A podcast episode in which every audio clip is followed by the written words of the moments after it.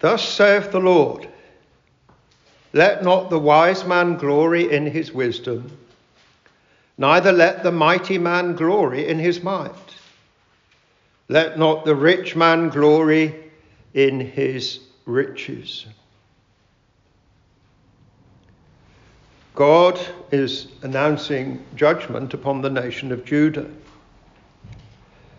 They are tragically going to be ravaged by the Babylonians and they will be cast out of the promised land.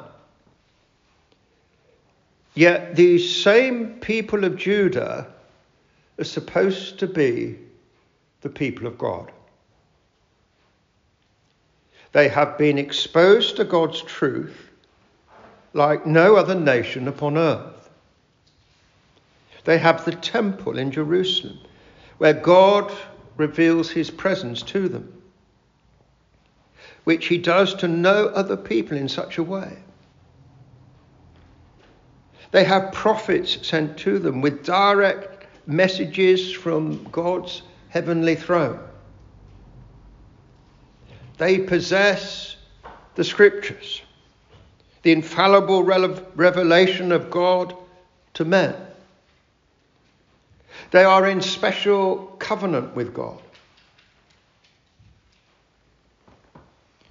They are those who can be called the children of God. The sign of their covenant relationship to God is their being circumcised. So they are a highly privileged people who should be so close to the Lord, and yet they are coming under his fierce anger. What has happened? These people claim to follow God, but they are actually outside of God's kingdom. They glory in the things which non believers glory in. They glory in human wisdom, in political alliances and military might. And they glory in earthly riches. And so God's word to them is let not the wise man glory in his wisdom, the wisdom of this world Neither let the mighty man glory in his might, strength of armies. Let not the rich man glory in his riches. Verse 24 But let him that glorieth glory in this, that he understandeth and knoweth me, that I am the Lord which exercise loving kindness, judgment, and righteousness in the earth.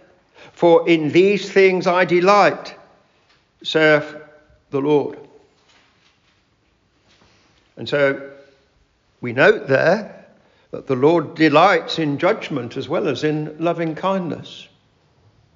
Churches today need to realize that.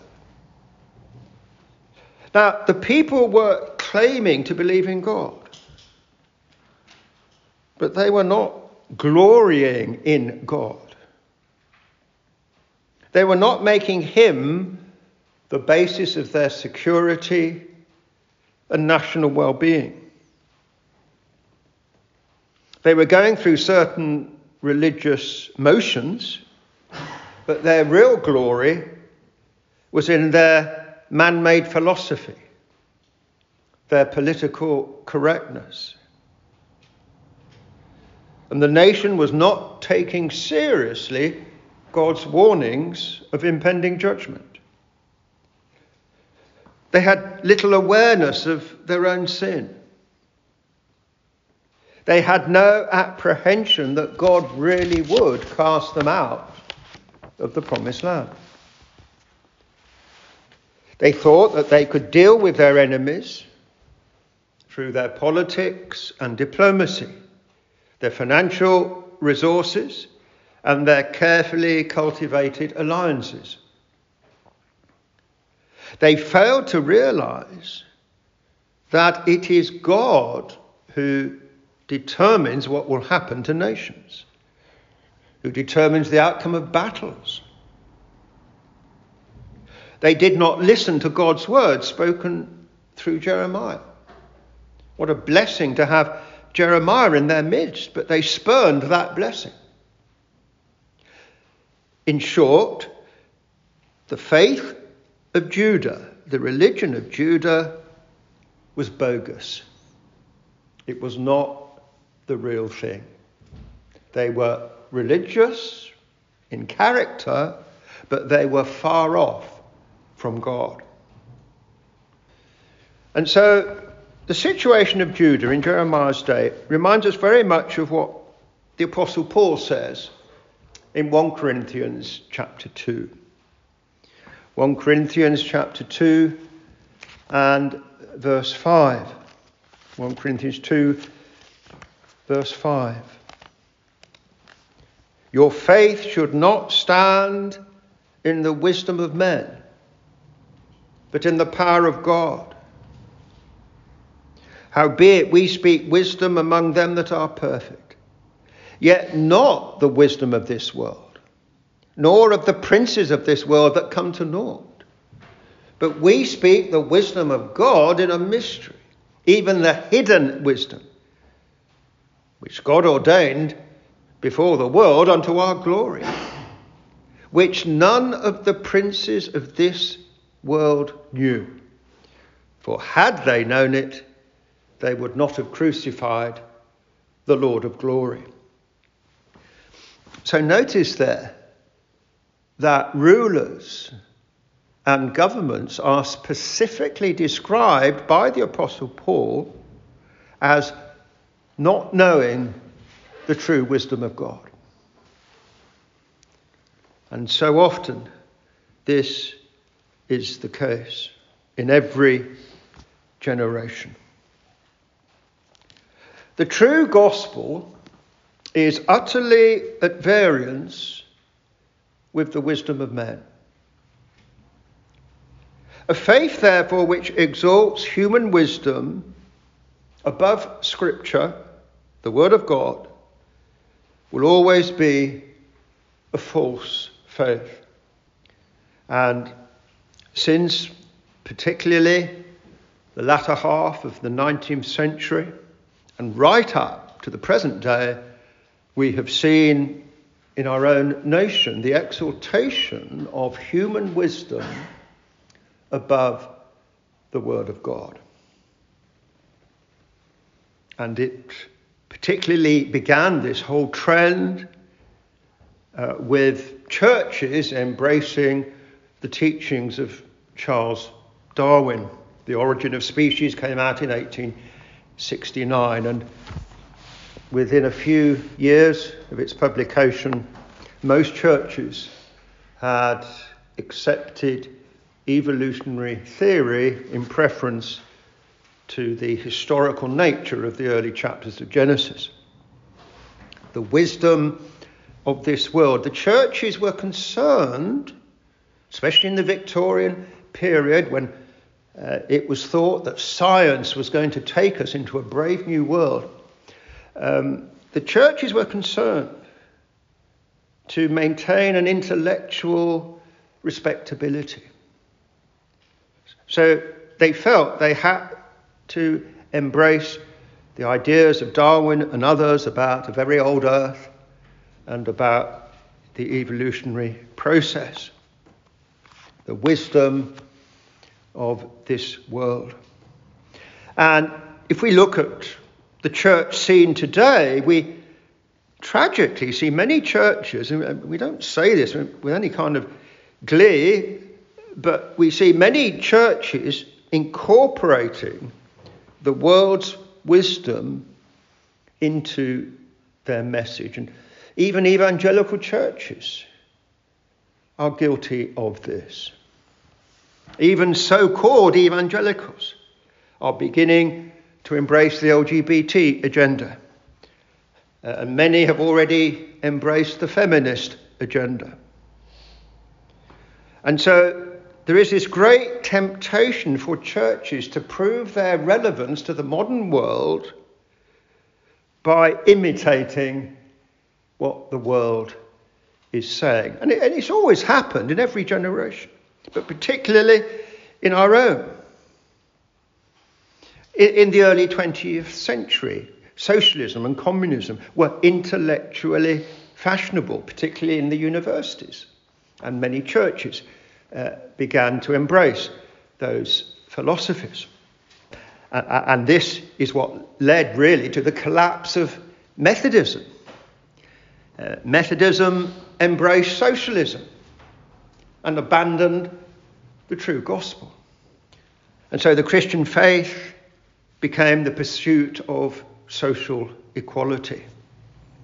The sin was the sin of the capitalists. And so it is. The church embraced human wisdom.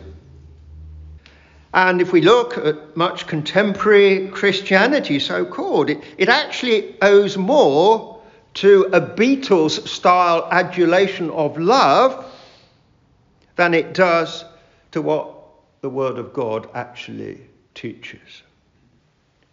The gospel has been reduced to a secularist message of all you need is love. But that is not the gospel. Indeed, there are professing Christians today who would openly d- deny the total authority of all Scripture.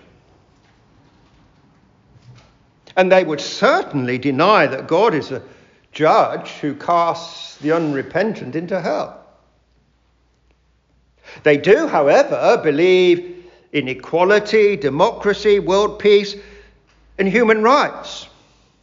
And look how quickly, for example, how quickly so many churches embraced the Black Lives Matter movement, although it was, it was an openly anti Christian Marxist movement. And so we see that the churches are always prone to give way to the philosophy of the moment. Many teach that God has an unconditional love for all. But the Bible actually states that God's mercy and forgiveness are conditional upon repentance and faith.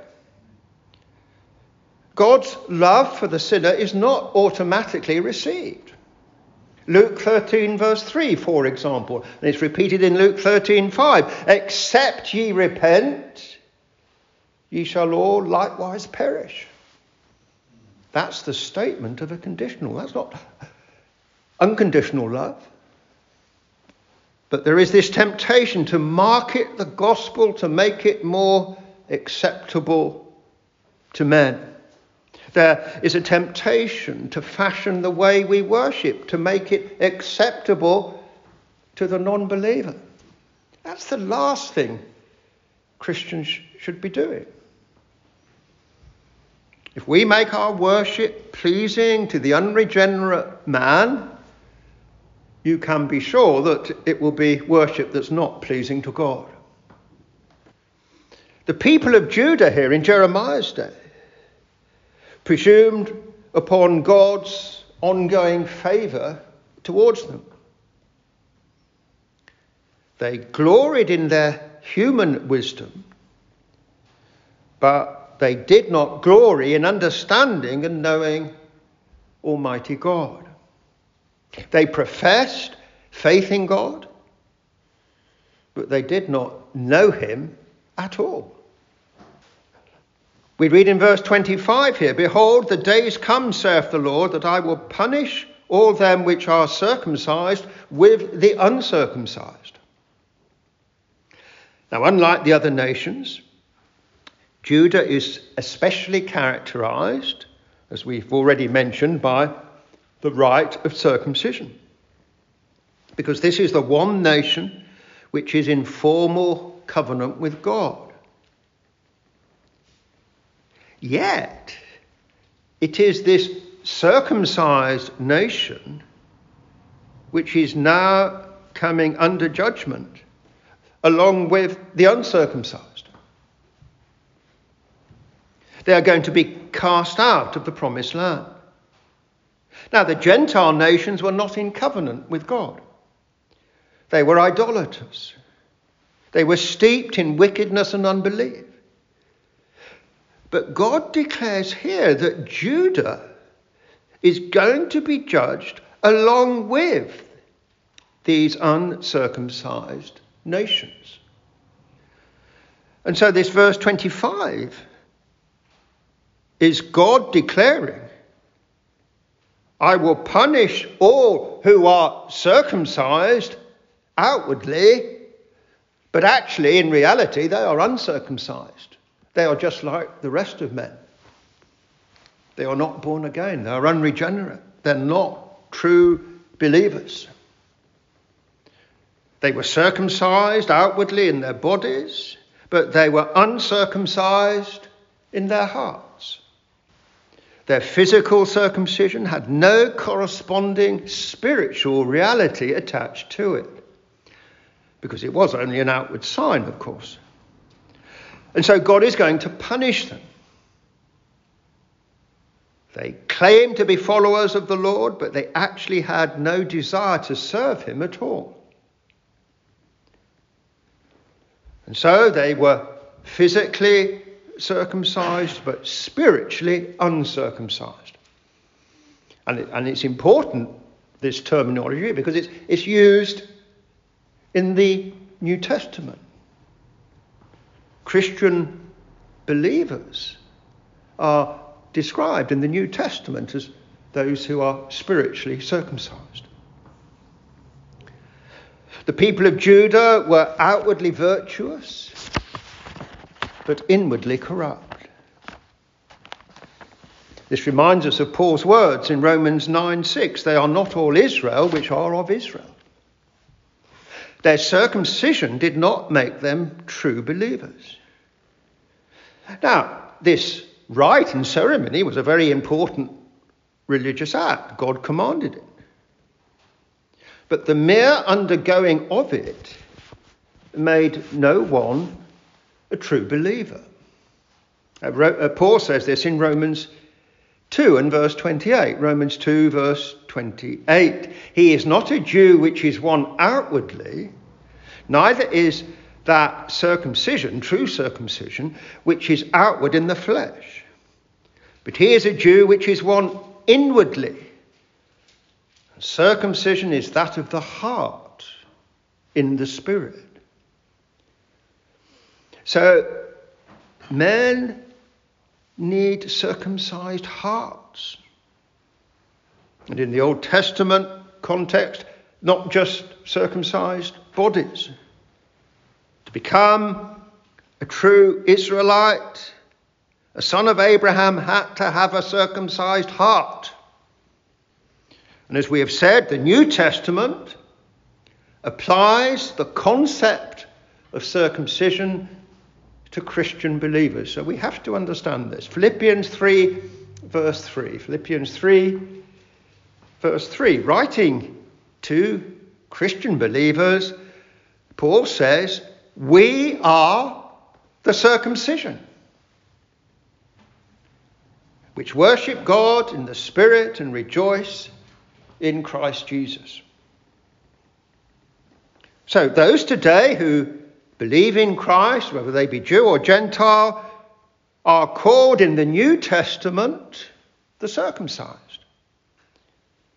Because there has taken place in their hearts the very change which was signified and symbolized by the Old Testament rite. Now, baptism has replaced circumcision as the outward sign of being in covenant with God. But baptism and circumcision generally symbolize exactly the same thing. Baptism speaks of inward impurity being washed away. Circumcision speaks of it being cut away. But the point is that both ordinances depict the removal of a man's sinful nature in the power of the Holy Spirit. Both depict what happens when someone turns from sin, believes in Christ, and receives the Holy Spirit to dwell within. Now, just as it was possible to be circumcised, yet not to be a true Israelite, so it is possible today to be baptized, yet not to be a true Christian. Many claim to be Christians, yet their hearts have never been circumcised. The Lord says, as we read here in verse 25, Behold, the days come, saith the Lord, that I will punish all them which are circumcised with the uncircumcised. So the Lord says that he will punish the physically circumcised alongside the outright idolatrous unbelievers of the Gentile nations. The Lord is saying to the people of Judah that their outward circumcision is meaningless because it has no corresponding inward reality. And so, as the Lord looks down, he can see no difference between the people of Judah and the Gentile nations. And there should be a difference, an enormous difference. And so it is with the Christian church today. There should be a total difference between us and the world, a separation. The very word church in the Greek is ekklesia, which means called out. Christians have been called out of the world. We're not part of it. So the last thing Christians should do is go to the world for guidance. And yet, for example, in the early 1990s, the then Archbishop of Canterbury said regarding the ordination of women he said, The world will never forgive us if we do not go ahead with it. And so the world's philosophy was made the yardstick of what the church should do. And that is exactly what is being taught against here. Verse 26 Egypt and Judah and Edom, and the children of Ammon and Moab, and all that are in the utmost corners that dwell in the wilderness. For all these nations are uncircumcised. And then notice what is said at the end of verse 26 and all the house of Israel are uncircumcised in the heart. They are all uncircumcised in the heart. And notice there in verse 26 how the name of the nation of Judah is just placed among a list of Gentile nations. It's not special. It's not God's covenant people. They are uncircumcised effectively. They're uncircumcised in heart. You see, God saw through the emptiness of their outward faith. And He likewise today sees through empty Christian professions. The Christian faith is the religion of a pure heart not of conformity to the world. Blessed are the pure in heart, for they and they alone shall see God. God will reject professing Christians who are not circumcised in their hearts, who are not truly born again. Christianity is heart religion. Thou shalt love the Lord thy God with all thy heart. It's not the performance of religious routines and rituals. It is loving God from the heart and serving Him from the heart. Psalm 51, verse 6 Thou desirest truth in the inward parts. The same Psalm, verse 10 Create in me a clean heart, O God, and renew a right spirit within me.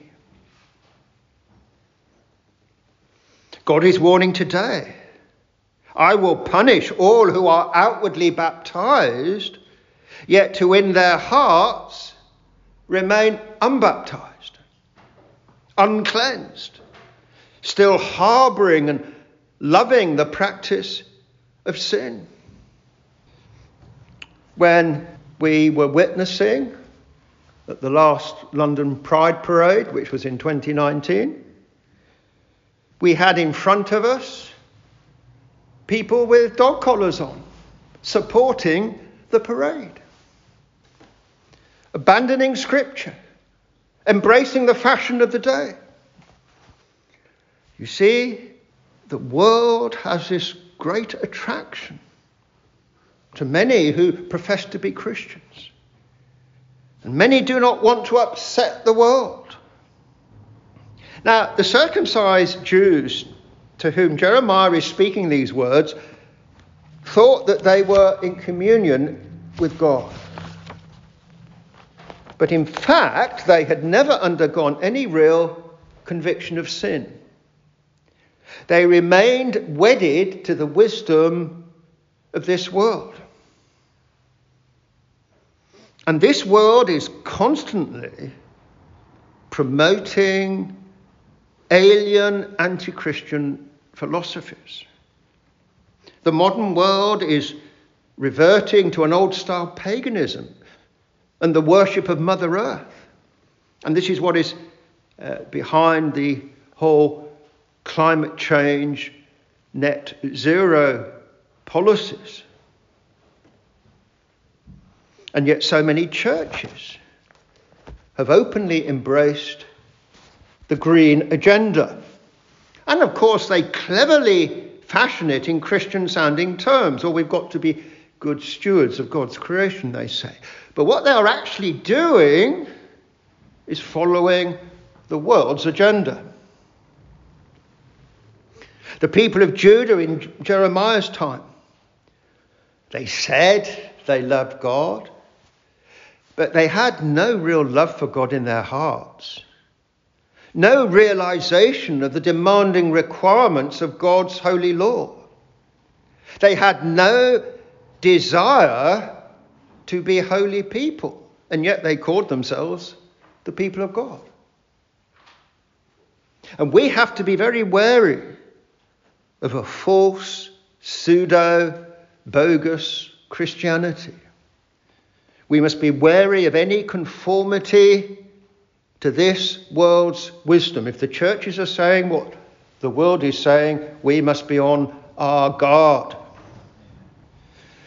Now, many people in modern secular, Christ rejecting Britain support charities. They feel quite happy about their own essential goodness. But they do not have hearts which are humbled before God. They do not have hearts which acknowledge their personal sinfulness. They do not have hearts which submit to God's revelation in Scripture. A mere profession of faith in Christ does not actually mean that someone has a new heart. Because following Christ if there's a true work of grace in the heart, means standing apart from the crowd, leaving this world, rejecting the philosophies of men. That's what it means. Come out from among them and be ye separate, saith the Lord. And so it is a sad reality that today those who might claim outwardly to be Christians will not be spiritually circumcised. They will not be born again. Now, for some reason, many people like to say that they are Christians. But the number of those who are truly saved and separate from the world is, of course, much, much smaller. And the Bible makes it clear that a Christian profession has to be verified by holiness of life. That's the ultimate test. Holiness of life, which will mean separation from the world. Matthew 15, verse 8. Now, the Lord is speaking here of the people of his day. Matthew 15, 8. This people draweth nigh unto me with their mouth, and honoureth me with their lips, but their heart is far from me. So they went to the temple to worship, but their heart was far from God. And so simply being involved in Christian activity is no indication that one's heart is right with God.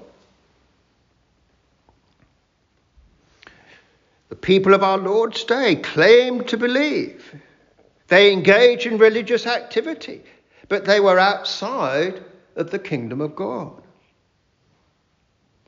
Our Lord even said that there may be those who have exercised miraculous powers who are nevertheless not truly saved. And Judas Iscariot is a prime example of that. He, he had the power to cast out evil spirits, but he was not saved. Now, perhaps the most obvious saying of our Lord, which deals with this whole phenomenon, is to be found in, in Matthew chapter 7. Matthew chapter 7, verse 21 and following. Not every one that saith unto me, Lord, Lord, shall enter into the kingdom of heaven, but he that doeth the will of my Father which is in heaven. Many will say to me in that day, Lord, Lord, have we not prophesied in thy name? And in thy name have cast out devils? And in thy name done many wonderful works? And then will I profess unto them, I never knew you. Depart from me, ye that work iniquity. Holiness is the test. Not even the exercise of miraculous powers is the test. It's holiness and separation from the world. Now, it is of course true that we never earn our way to heaven. Salvation is always by God's grace, never by human merit. Yet it is also true that faith without accompanying works of holiness is a dead faith. Where there is true living faith, there will also be a love of God's law, a desire to increase in holiness of life.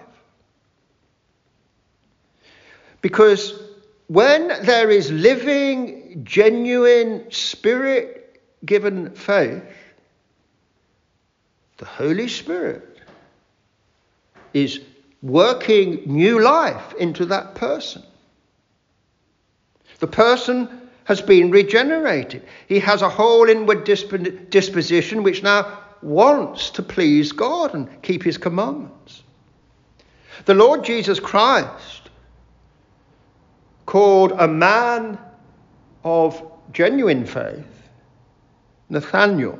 He referred to him in the following way He said, Behold, an Israelite indeed. Here was a man who was a, in the line of Abraham, He was an Israelite ethnically, but the Lord called him an Israelite indeed, the real thing, because in him was no guile.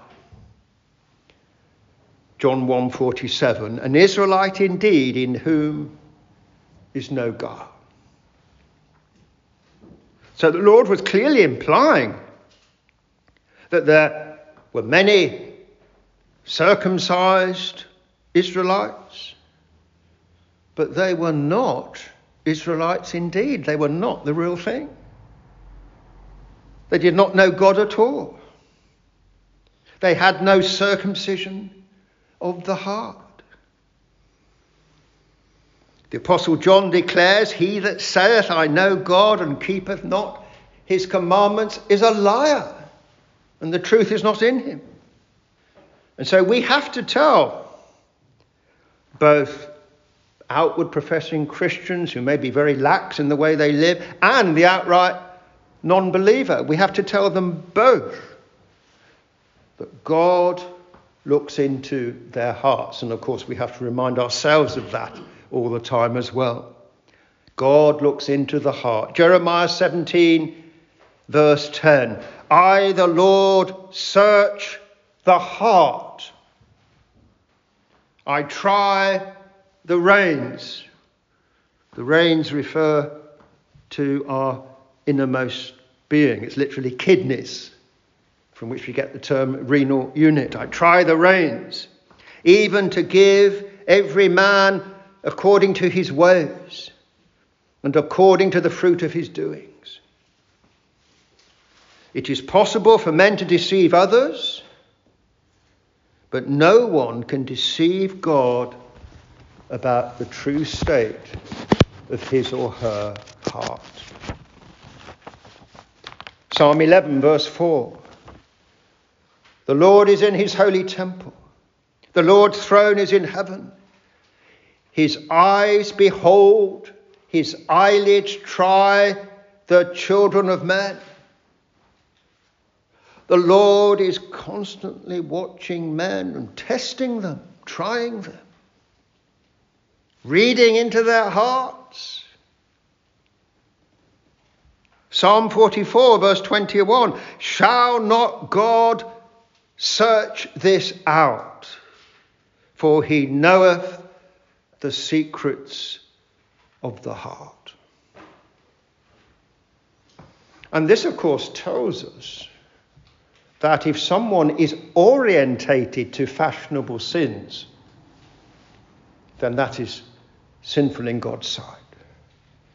Even if the person might avoid the outward act, because God looks on the heart. Our Lord tells us in the Sermon on the Mount that if a man lusts after a woman who's not his wife, he has already committed adultery in his heart. Matthew 9, verse 2. Behold, they brought to him a man sick of the palsy, lying on a bed. And Jesus, seeing their faith, said unto the sick of the palsy, Son, be of good cheer, thy sins be forgiven thee. And behold, certain of the scribes, the very religious people, the religious leaders, said within themselves, they didn't say it out openly, they said within themselves, This man blasphemeth. And Jesus, knowing their thoughts, Jesus, knowing their thoughts, said, Wherefore think ye evil in your hearts? Matthew 9 4. The Lord examines the heart. He sees every nook and cranny of our whole being, and He's looking for purity. So may we, by God's grace, be like Nathanael Jesus saw Nathanael coming to him and saith of him, Behold, an Israelite indeed, in whom is no guile. In other words, the Lord was saying, There is a real Christian. So, this passage has taught us that empty faith is a real phenomenon. It is possible for people to be baptized and profess to follow Christ, but still to have an unregenerate heart. And so we must ensure that we are constantly being filled with the Holy Spirit in demonstration of the new life within us. We must ensure that we are serving Christ with renewed hearts in all holiness of life. Because that is the sign, that is the evidence of a true work of grace. We must ensure that we are never conforming to the fashionable philosophies of this world because we are called to be separate.